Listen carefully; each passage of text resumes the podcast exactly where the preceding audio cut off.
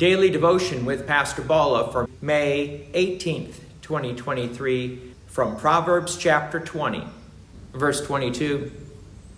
Do not say, I will repay evil. Wait for the Lord, and he will deliver you. The Bible reminds us that God will sort it out at the end. God will take care of repaying of the evil that is done to us. Like the old cliche, two wrongs don't make a right. There is a real danger of Christians whenever Christians use evil. That is, we are opening ourselves up to be consumed by evil. And when we are consumed by evil, we are rejecting the gift of faith. So God's word very clearly says God will take care of it. Don't go anywhere near the evil. Because only God can allow evil to be used and then will use it for his purpose. You cannot. Verse 23 Unequal weights are an abomination to the Lord, and false scales are not good. Just like earlier in this chapter, we have another reminder from God. Don't try to cheat the system, because when you try to cheat the system, you're actually trying to cheat God, and God does look at the heart. Verse 24 A man's steps are from the Lord. How then can man understand his way? Now, this is a fun proverb to ponder. It reminds us that God is really in control.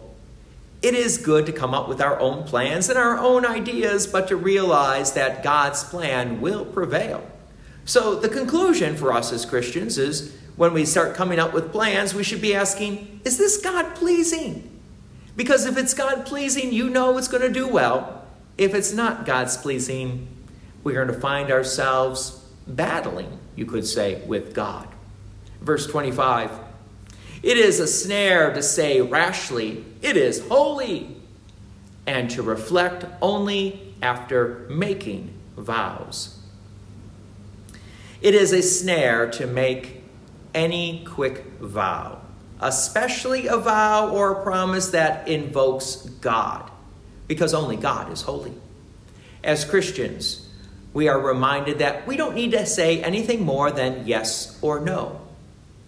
But when we do make a serious promise and invoke God, for example, like marriage, we should consider this very carefully.